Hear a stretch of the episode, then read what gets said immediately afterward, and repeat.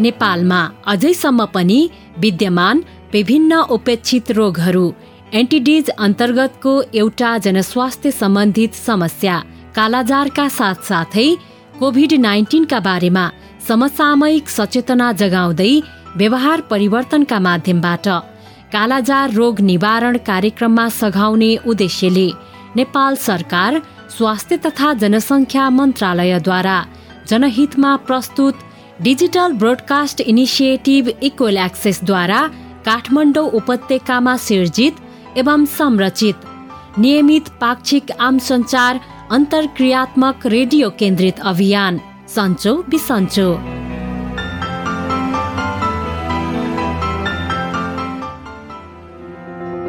नमस्कार नियमित पाक्षिक रेडियो लहर सन्चो बिसन्चोको यस नयाँ भेटघाट र भलाकुसारीमा तपाईँ प्रिय सहभागी श्रोताहरूलाई स्वागत गर्छौँ। म उपेन्द्र र म अचला। सन्चो बिसन्चो रेडियो लहरको यस पछिल्लो प्रस्तुतिमा सधैँ जस्तै उपेक्षित रोग कालाजार र वर्तमान समकालिक जनस्वास्थ्य सम्बन्धी अर्को सवाल एवं सरोकार कोभिड नाइन्टिनका बारेमा केन्द्रित रहेर देशभरिका सहभागी श्रोतालाई जानकारी गराउनका लागि प्रत्येक पल्ट जस्तै आज पनि हामी आएका छौँ।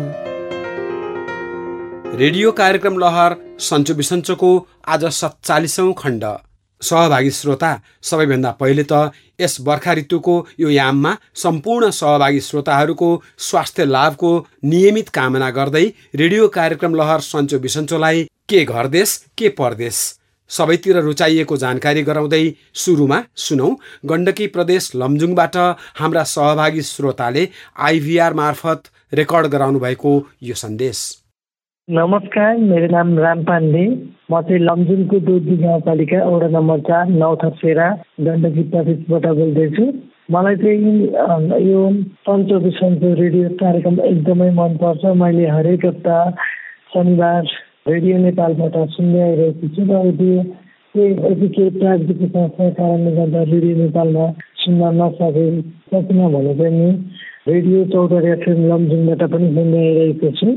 यो कार्यक्रम चाहिँ मलाई एकदमै मनपर्छ। यो कार्यक्रम मैले दैनिक सुन्छु। हरेक शनिबार नछुटाइकन सुन्ने गरेको छु? अहिलेसम्म मेरो एउटा पनि श्रृङ्खला छुटेको छैन। र यो कार्यक्रममा समेटिने नाटक श्रृङ्खला माने भञ्जनको नाटक पनि एकदम राम्रो लाग्छ मलाई किनकि माने भञ्जन प्रणालिकाका हरेक कामहरू मिलेर कामहरू गर्छन् र थोरै बजेटमा धेरै कामहरू पनि गर्नुहुन्छ। यस्तै सन्देश अरू अरू पालिकाहरूले पनि यस्तै गरी कामहरू गर्दै जानुभयो भने चाहिँ अझै राम्रो हुन्थ्यो भन्न चाहन्छु पञ्चकी सन्चो रेडियो कार्यक्रम र माने भन्नेको नाटक सधैँभरि आइरहोस् सधैँभरि सुन्न पाउँ भन्न चाहन्छु नमस्कार मानव जीवन र मानव सभ्यतालाई चुनौती दिने विभिन्न रोगहरू विरुद्ध हाम्रो देशको पूर्वी कोशी भेगको एउटा पालिकाले आफ्नो र छरछिमेकको बस्तीभित्र सृजनात्मक र रचनात्मक ढंगले विकासका विभिन्न कार्यकलापहरू कार्यान्वयन गर्दै एउटा नमूना उदाहरण प्रस्तुत गरिरहेछ। देशका सात सय त्रिपन्नै पालिकाहरू मध्येकै कोशी भेगको मानेभन्ज्याङ पालिकाका हाम्रा सहकर्मी पात्रहरू आफ्नो बस्तीका नागरिकहरूका स्वास्थ्यप्रति चेतनशील हुँदै रचनात्मक ढंगले प्राथमिकताका साथ योजनाहरू बुन्छन् अनि थोरै बजेटमा प्रभावकारी ढंगले समुदायका बाल बालिका प्रौढ महिला युवा त्यसै गरी शारीरिक अपाङ्गता भएका वर्गसम्मको सुरक्षा कल्याण र विकासका लागि प्रतिबद्ध छन्।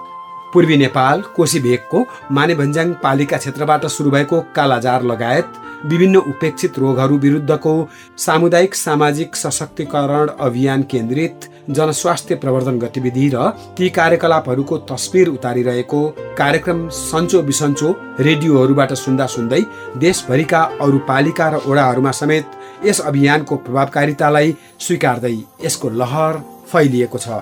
स्थानीय गाउँ तथा नगरपालिकाहरू आफू निकटको युवा क्लब र स्थानीय रेडियोहरूको सहकार्यमा सडक नाटक सोसल मिडिया र जनहितकारी रेडियो सन्देशहरू र स्रोत व्यक्तिहरूको अन्तर्वार्ता प्रस्तुत गरिरहेका छन्।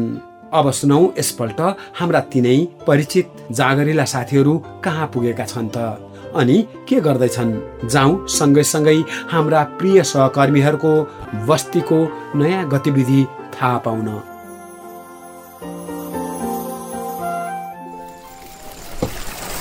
रमेश? ओ रमेश उताबाट पानी तर्का त। म यताबाट तर्काउँछु। हुन्छ युवराज दाई धानमा पानी राम्ररी पुगेकै छैन यसपालि। धान पो कस्तो फल्ने हो? त्यही त के रमेश हाम्रो मुरङ जिल्लाको भौडामा मात्र धानमा पानी नपुगेको हो कि? अन्त पनि यस्तै हो। अन्त पनि यस्तै होला दाई। सबैतिरको रोपाइँ नब्बे प्रतिशत सकियो होला है। त्यही त जेउस बिजुलीबाट भूमिगत पानी भए पनि दिन पाइरहेका छौँ धानमा। नत्र यसपालिको धान पनि राम्रो फल्दैन थियो होला हो। अनि बिजुलीबाट पानी तान्दा करेन्ट लाग्न सक्छ। बाक्लो चप्पल लाउनुपर्छ है। बाक्लो चप्पल मात्र के हो र दाई? मैले त बुटै पो लगाएको छु नि। सर्पदंशबाट समेत बचिने बिजुलीको करेन्टबाट पनि जोगिने। केटो जेउस साह्रै टाठो र चखिलो छ। तपाईँको भाइ पो हो त युवराज दाई। युवराज दाई उता हेर्नुहोस् त। मुना त यतै आइरहेकी थिए त। बाटै बाटो। ए हो त रहेछ नि। साह्रै नक्कली थियो हौ यो मुना पनि। कालो चस्मा लगाएर पोल्का डट छाता ओढेर कता जान लागेकी रहेछ? कान्छीको छाता ढल्काइदेऊ यता। घाम पर्यो निधारैमा घाम पर्यो निधारैमा घाम पर्यो निधारैमा घाम पर्यो निधारैमा। होइन है मुना कालो चस्मा लगाएर पोल्का डट छाता ओढेर कता जान लाग्यो नि? धरानमा कालाजार डेङ्गुको बारेमा जनचेतनामूलक अन्तर्क्रिया कार्यक्रम भइरहेको छ। त्यही अन्तर्क्रिया कार्यक्रममा सहभागी हुन जान लागेको।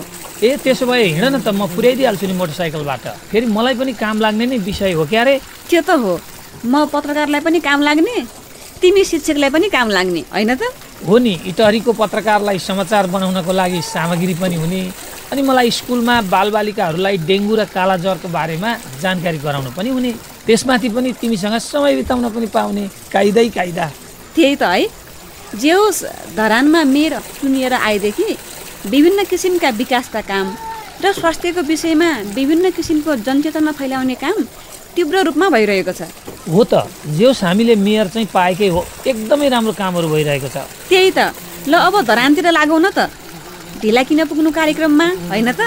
हो नि ल रमेश धानमा पानी हालेर घर जानु म चाहिँ धरानतिर लागेँ है। हुन्छ युवराज दाई। ल मुना जाउँ मोटरसाइकलमा सर्र। अँ, हुन्छ हुन्छ जाउँ।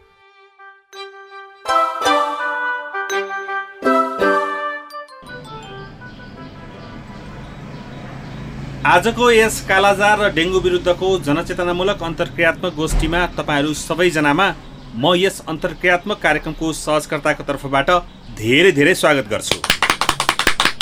र आजको यस बैठकमा हामी कालाजार र डेङ्गुको बारेमा विस्तृत रूपमा चर्चा गर्नेछौँ। पहिले कुरा गरौँ अहिले चर्चामा रहेको डेङ्गु रोगको बारेमा। डेङ्गु चाहिँ लामखुट्टेबाट सर्ने भाइरल रोग हो जुन हालैका वर्षमा धेरै ठाउँमा देखिएको छ। अनि यो डेङ्गु भाइरस मुख्यतया पोथी लामखुट्टेले टोकेमा सर्ने गर्दछ।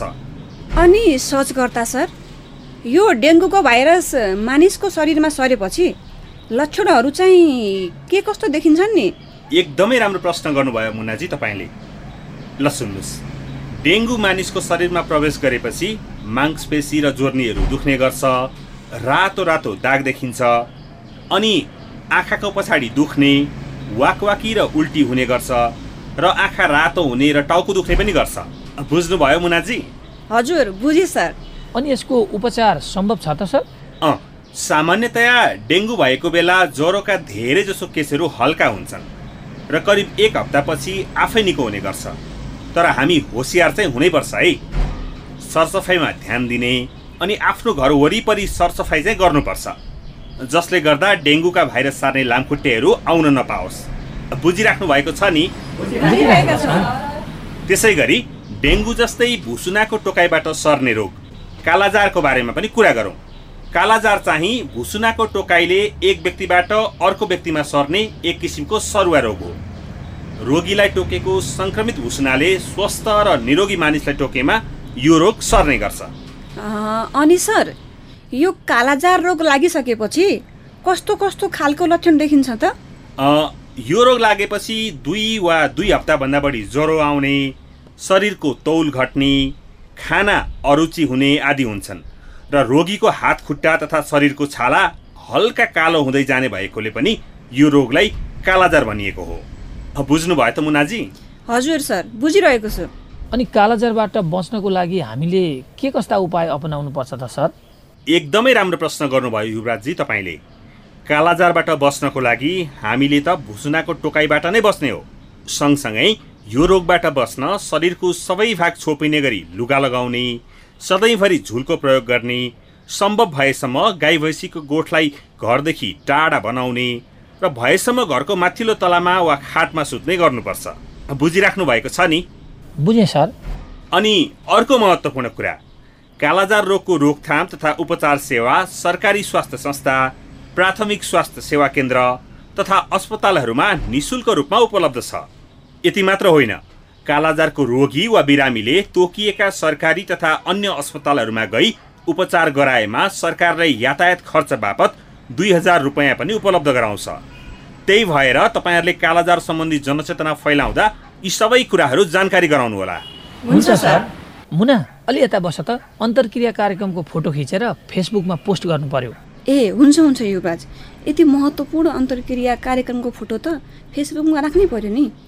अरूहरूले पनि फोटो देखेर यस्तै अन्तर्क्रिया कार्यक्रम आयोजना गर्नको लागि हौसला मिल्छ। बरु मेरो पनि फोटो खिचिदेऊ न है। भइहाल्छ नि मुना। तिम्रो फोटो खिचिहाल्छु नि। ल यता हेर त। अलिक हाँस न। हो ल स्माइल। ल भयो। अब सबैजना आउने गरी खिच्नु पर्यो। युवराज मेरो फोटो वाट्सएपमा पठाउ न म पनि अपलोड गरिहाल्छु फेसबुकमा ए हुन्छ हुन्छ। ल पठाएँ है त। ल गयो पनि। हेर त आयो कि नै? आयो आयो। ल अब फेसबुकमा स्ट्याटस लेखेर फोटो अपलोड गरिहाल्छु। ल भयो। कति मजाले इन्टरनेट चलेको है युवराज। त्यही त एकदमै फास्ट रहेछ। ल मेरो पनि फोटो अपलोड भयो। ल। आजलाई यो कालाजार र डेङ्गु विरुद्धको जनचेतनामूलक अन्तर्क्रिया कार्यक्रममा सहभागी भइदिनु भएकोमा सबैजनालाई धन्यवाद दिँदै म बिदा माग्न चाहन्छु। अनि कार्यक्रम सकिएपछि बाहिर हामीले तपाईँहरूलाई खाजाको व्यवस्था पनि गरेका छौँ। कृपया खाजा खाएर मात्र गइदिनु होला। धन्यवाद सबैलाई। ल हिँड जाउँ युवराज खाजा खान। अनि इटाहरीतिर लागौँला हुन्न? हुन्छ हुन्छ। जाउँ मुना।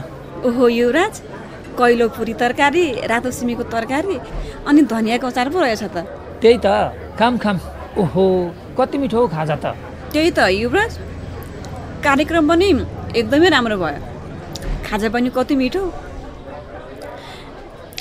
आयोजकलाई चाहिँ मान्नै पर्ने हो। यति राम्रो कार्यक्रम र खाजा खुवाएको हो त। तिमी पत्रकार र म शिक्षकलाई खुबै काम लाग्ने कार्यक्रम रहेछ है। स्लाइडको माध्यमबाट अन्तर्क्रिया बैठकमा सबै देखाए पनि त्यही त। ल अब खाजा खाएर हिँडिहाल्नुपर्छ है। यो अन्तर्क्रिया कार्यक्रमको बारेमा समाचार बनाएर प्रसारण गरिहाल्नुपर्छ। ए हुन्छ हुन्छ मुना।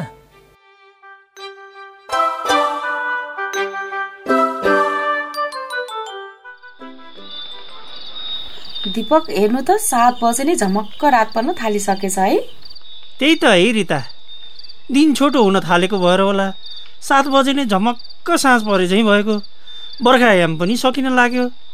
तर खेतमा पानी नै पुगेको छैन। अँ भनेको तराईमा त बिजुलीबाट पानी लगाउँदा रहेछन् नि धानमा।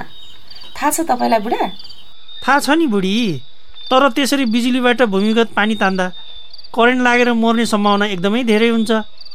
त्यही भएर त्यसरी भूमिगत पानी तान्दा एकदमै होसियार हुनुपर्छ है। त्यो त हो। पानी नपुगेर यसपालिको धान पो कस्तो हुने हो? पोहोर पनि खासै राम्रो फलेको थिएन। अँ भनेको यसपालि त धान सुक्छ कि क्या हो? साह्रै चिन्ता पो लागेर आएको छ। त्यसै मानिसहरू विदेश जान्छन् त वैदेशिक रोजगारीमा? त्यही त बाध्यताले नै त हो नि मानिसहरू वैदेशिक रोजगारीमा जाने भनेको त। ओहो बुढा हेर्नु त मुना र युवराजले त धरानमा भएको कालाजार र डेङ्गु विरुद्धको जनचेतनामूलक गोष्ठीको त फोटो नै पो फेसबुकमा हालेका रहेछन्। त्यही त है। खोइ मुनालाई फोन गर त। हामीले पनि यस्तै कार्यक्रम गर्न लागेका छौँ भनेर जानकारी गराउनु पर्यो। हुन्छ हुन्छ। फोन लाग्यो। Hello hello Muna. Hello Rita. के छ खबर? सन्चै हुनुहुन्छ नि?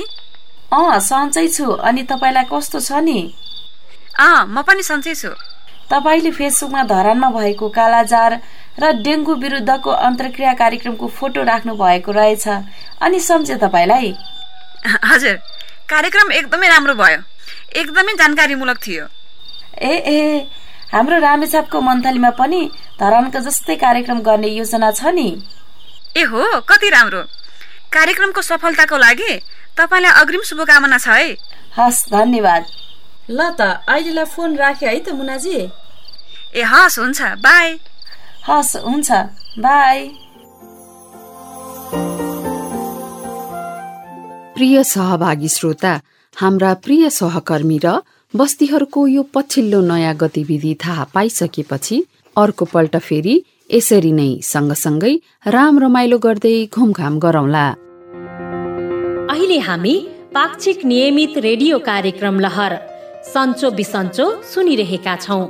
रेडियो कार्यक्रम लहर सन्चो बिसन्चो एफएम फ्रिक्वेन्सी ब्यान्ड क्रमशः नाइन्टी सेभेन पोइन्ट फाइभदेखि वान हन्ड्रेड एट मेगाहर्ज भित्रका विभिन्न स्वतन्त्र एवं महत्वपूर्ण रेडियो स्टेसनहरू मार्फत देशभरिका सात सय त्रिपन्न पालिकाहरू र सतहत्तर जिल्लाहरूमा विभिन्न समयमा अनलाइनबाट पनि सुन्न सकिन्छ। सहभागी श्रोता रेडियो कार्यक्रम लहर सन्चो बिसन्चोमा हामीले बरोबर उपेक्षित रोगहरू भनी उपेक्षा गरिएका रोगहरूको निश्चित समूहलाई चिनाउँदै आएका छौँ जसलाई अङ्ग्रेजीमा नेग्लेक्टेड ट्रपिकल डिजिजेस भनेर वर्गीकृत गरिएको छ। यसभित्र बहुला जनावरहरूबाट हुने गरेको रेबिज लगायत सर्पदम्स अनि अन्य किटाणुहरू जस्तै झिङ्गा लामखुट्टे भुसुनाहरू अनि अरू किरा तथा परजीवी जुकाहरू र जनावरहरूको माध्यमबाट हुने भेक्टर बर्न तथा जुनोसिस रोगहरू पर्दछन्। विश्वभरि यस्ता किसिमका जनस्वास्थ्यका चुनौतीहरू करिब करिब पच्चिस किसिमका रोगहरूको रूपमा विद्यमान छन्। आजको यस प्रस्तुतिमा उपेक्षित कहलाइएका तर उन्मूलन हुनका लागि विश्व स्वास्थ्य संगठन लगायतका संस्थाहरूले प्रयास गरिरहेको र सहस्राब्दी विकास लक्ष्यमा स्पष्ट रूपमा सम्बोधन गरिएको यस महत्वपूर्ण सवाल सरोकारको बारेमा आज हामी स्वास्थ्य सेवा विभाग अन्तर्गत एपिडियोमोलोजी तथा रोग नियन्त्रण महाशाखामा सेवारत डाक्टर गोकर्ण दाहालसँग संवाद गर्दैछौ। खास गरी कालाजार यसको अवस्था सङ्घीय स्वास्थ्य कार्यबाट मुलुकभरि हेर्दा कस्तो देखिन्छ?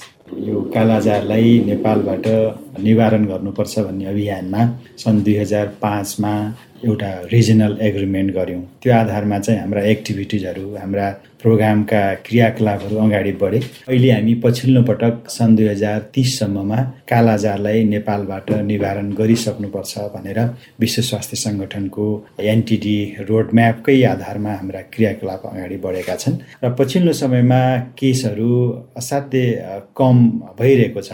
झन्डै झन्डै तपाईँको तेइसवटा हाम्रो जिल्लाहरू इन्डेमिक जिल्ला भनेर भनेका छौँ। र त्यसबाहेक उन्चासवटा जिल्लाहरू इन्डेमिक डाउटफुल जिल्ला र छवटा जिल्ला चाहिँ नन इन्डेमिक भनेर पछिल्लो पटक हामीले निर्धारण गरेका छौँ। प्रदेशको तरिकाबाट हेऱ्यो भने कुन प्रदेश र कुन भेगमा यसको एन्डेमिक एपिडेमिक सर्भेलेन्स प्रिभिलेन्स वितरणको हिसाबले अथवा क्लस्टरमा यो ज्यादा देखिन्छ र पछिल्लो पटक सुरु सुरुमा तराईको बाह्रवटा जिल्लालाई हामीले इन्डेमिक जिल्ला भनेर कालाजारको हिसाबले घोषणा गरेका थियौँ। र बिस्तारै त्यो कालाजार पहाड चढ्दै गरेको देखिन्छ। पछिल्लो पटक कर्णाली प्रदेशको मुगु कालीकोट जस्ता जिल्लाहरू त्यसै गरी सुदूरपश्चिमको बैतडी बाजुरा जस्ता जिल्लाहरूबाट पनि कालाजारका बिरामीहरू रिपोर्ट भएको चाहिँ देखिन्छ। यद्यपि केसहरू चाहिँ कम हुँदै गएको छ तर पनि यसको भौगोलिक एक्सपान्सन जियोग्राफिकल एक्सपान्सन चाहिँ बढेको देखिन्छ। यहाँहरूले डेमोग्राफिक सङ्केतहरू हेर्दा पुरुष महिला बालबालिका मध्ये कसलाई बढी भएको देखिन्छ? सबै जम्मा केसहरूको एनालाइसिस गर्दा हाम्रो कन्ट्री कन्टेक्स्टमा चाहिँ महिलाभन्दा पुरुषलाई नै बढी भएको देखिन्छ। र पछिल्लो पटकको डाटाहरू हेऱ्यो भने बच्चाहरूको केस चाहिँ तुलनात्मक रूपमा बढ्दै गएको देखिन्छ। नेपाल सीमावर्ती भारतसँग स्वतन्त्र सीमा भएको मुलुक हो। उतापट्टि एउटा आयात हुने दृश्यावली कतिको छ? कुरा चाहिँ यहाँले जेन्युन उठाउनु भएको छ। यसमा चाहिँ अब कालाजारको हकमा हामीले स्थानीय कालाजार र इम्पोर्टेड कालाजार भनेर त्यसरी स्ट्राटेजीले कन्ट्रीको गाइडलाइनले चाहिँ छुट्टाएको चाहिँ छैन। तर हामी केमा क्लियर छौँ भने हामीसँग हाम्रो नेपालको सबै ठाउँमा चाहिँ कालाजार रोगलाई सार्ने भुसुना अथवा स्यान्ड फ्लाई सर्वे गर्दा जहाँ पनि देखिएको अवस्था छ र केस पनि चाहिँ अब नेपालको मुगुमा अथवा कालीकोटमा अथवा बाजुरा दैलेख जस्ता ठाउँहरूमा केस देखिरहेको हुनाले ठ्याक्कै इन्डियाबाट मात्रै केस आएर हामीसँग केस बढ्यो भन्ने अवस्थामा चाहिँ छैनौँ। हाम्रा धेरै नाकाहरू चाहिँ खुला छन् सिमाना खुला छ। त्यो आधारमा त्यो एउटा च्यालेन्ज चाहिँ हामीसँग सँगसँगै रहेको पनि छ। यसको औषधि महँगो छ। यसको उपयोगिता कतिको भाग देखिन्छ यो औषधिको र अझ औषधि गर्न जानेलाई हामीले यातायात उत्प्रेरणा पनि दिने गरेका छौँ। यसको उपभोग कतिको भएको पाइन्छ? खास गरी कालाजार निवारण कार्यक्रमको रणनीति नै नागरिकहरू जो चाहिँ कालाजार शङ्कास्पद रूपमा कालाजारका बिरामी हुनुहुन्छ उहाँहरूको निदान चाहिँ नि शुल्क रूपमा हुनुपर्छ भनेर कार्यक्रमको रणनीति पनि छ। त्यो आधारमा हामीले प्राथमिक स्वास्थ्य केन्द्रसम्म जहाँ चिकित्सकहरू बस्नुहुन्छ त्यहाँसम्म चाहिँ कालाजार रोगको सजिलै निदान गर्न सकिने आरके थर्टी नाइन किट जसले एन्टिबडीहरू हेर्छ त्यो किट चाहिँ उपलब्ध हुनुपर्छ भन्ने हिसाबले सबै प्राथमिक स्वास्थ्य केन्द्र तहसम्म चाहिँ त्यो किट नि शुल्क रूपमा उपलब्ध छ।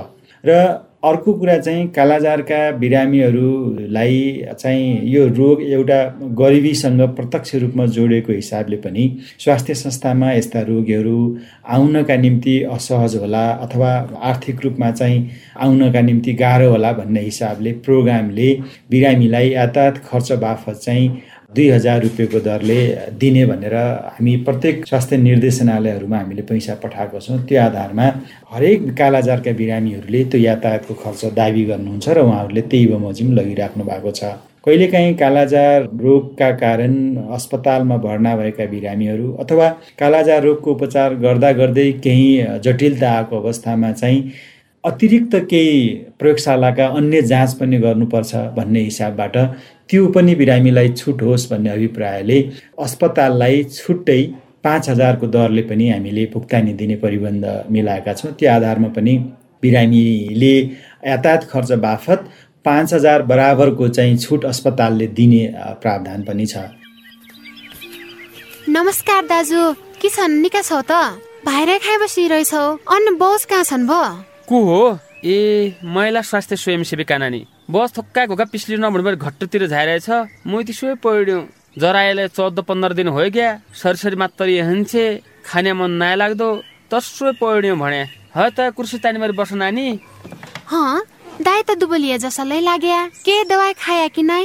स्वास्थ्य सस्ता मिले जसाउन कि नाइ गया त? नाइ नानी थोडा थोडा ज्वरो हुन्छ।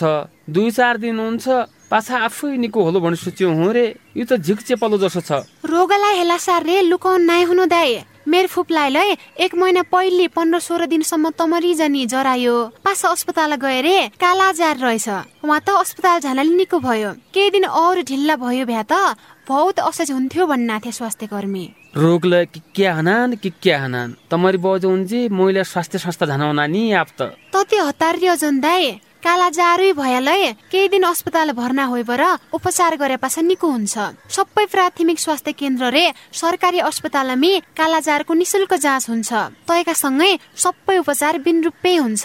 बरु नेपाल सरकारले कालाजारका बिरामीलाई उपचार कि लेखा तोकियाको सरकारी अस्पतालमा आउन कि यातायात खर्च बाफत दुई हजार रुपियाँ दिन्छ। धन्यवाद नानी बहुत निक कुरो सुनाया। आहा कतिको सरकारी व्यवस्था लैरहेछ। बिरामीको आफ्नो पैसालाई खर्च नहुने उपचारलाई हुने। आजै तमरी बजौन्जे खाना खाए भएर अस्पताल जानु हो नि दाई रोगलाई हेलासार गरेर लुकाउन नाइ हुनु। बेलायमी उपचार गरे निको हुन्छ। आज सुन दाई कालाजार एक किसिमको भुसुनाको टोकाइबटी सध्य भया हुनाले घर आँगन गोठो जबलै सफा राख्दो पढन्छ एकासँगै व्यक्तिगत सरसफाइ मिलाई उति ध्यान दिन पढन्छ सहभागी श्रोता रेडियो कार्यक्रम लहर सन्चो बिसन्चोलाई घर देश परदेश सबैतिर रुचाइएको छ।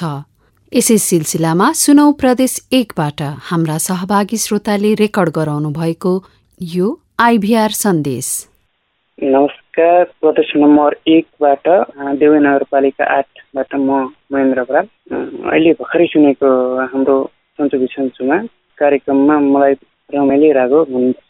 कुनै पनि सूचनाहरू जानकारी पाइने भएकोले गर्दाखेरि र कुनै पनि अब स्वास्थ्यमा गडबडी हुँदाखेरि कहाँ जाने के गर्ने भन्ने कुरो हस्पिटलहरूको जानकारी पाएकोमा अत्यन्तै खुसी लाग्यो। र पहिलोपटक सुनेकोले गर्दाखेरि रेडियो लालीगुराँसबाट सुनेको छु म इलाम देवमा नगरपालिका आठ जितपुरबाट नमस्कार। कार्यक्रम सन्चो बिसन्चोमा आफ्नो विचार र पृष्ठपोषणका लागि दुईवटा आइभीआर टोल फ्री नम्बरहरू क्रमशः एनटिसी प्रयोग गर्ने सहभागीका लागि सोह्र साठी शून्य एक शून्य शून्य सात शून्य एक र एनसेल प्रयोग गर्ने सहभागीका लागि अन्ठानब्बे शून्य पन्ध्र एकहत्तर सात आठ नौमा आफ्नै स्वरमा रेकर्ड गराउन सक्नुहुन्छ। रेकर्ड गराउँदा कृपया आफ्नो नाम पालिका र ओडा सहित बताएर आफ्नो विचार रेकर्ड गराउनुहोला। सम्झनाका लागि दुईवटा आइभीआर टोल फ्री नम्बरहरू फेरि एकपटक क्रमशः एनटिसी प्रयोग गर्ने सहभागीका लागि सोह्र साठी शून्य एक शून्य शून्य सात शून्य एक र एनसेल प्रयोग गर्ने सहभागीका लागि अन्ठानब्बे शून्य पन्ध्र एकहत्तर सात आठ नौ। सहभागी श्रोता आज प्रस्तुत यिनै अन्तर्वस्तु र संवादसँगै कार्यक्रम लहर सन्चो बिसन्चोको यस सत्तालिसौँ खण्डबाट कार्यक्रम संरचना सहकर्मीहरू सविन निरोसन पुरञ्जनी र दिनेशसँगै म उपेन्द्र। अनि म अचला बिदा माग्छौ। अर्को पल्ट यसै समयमा फेरि पनि यसै गरी भेटघाट गर्न आउने नै छौ। नमस्ते।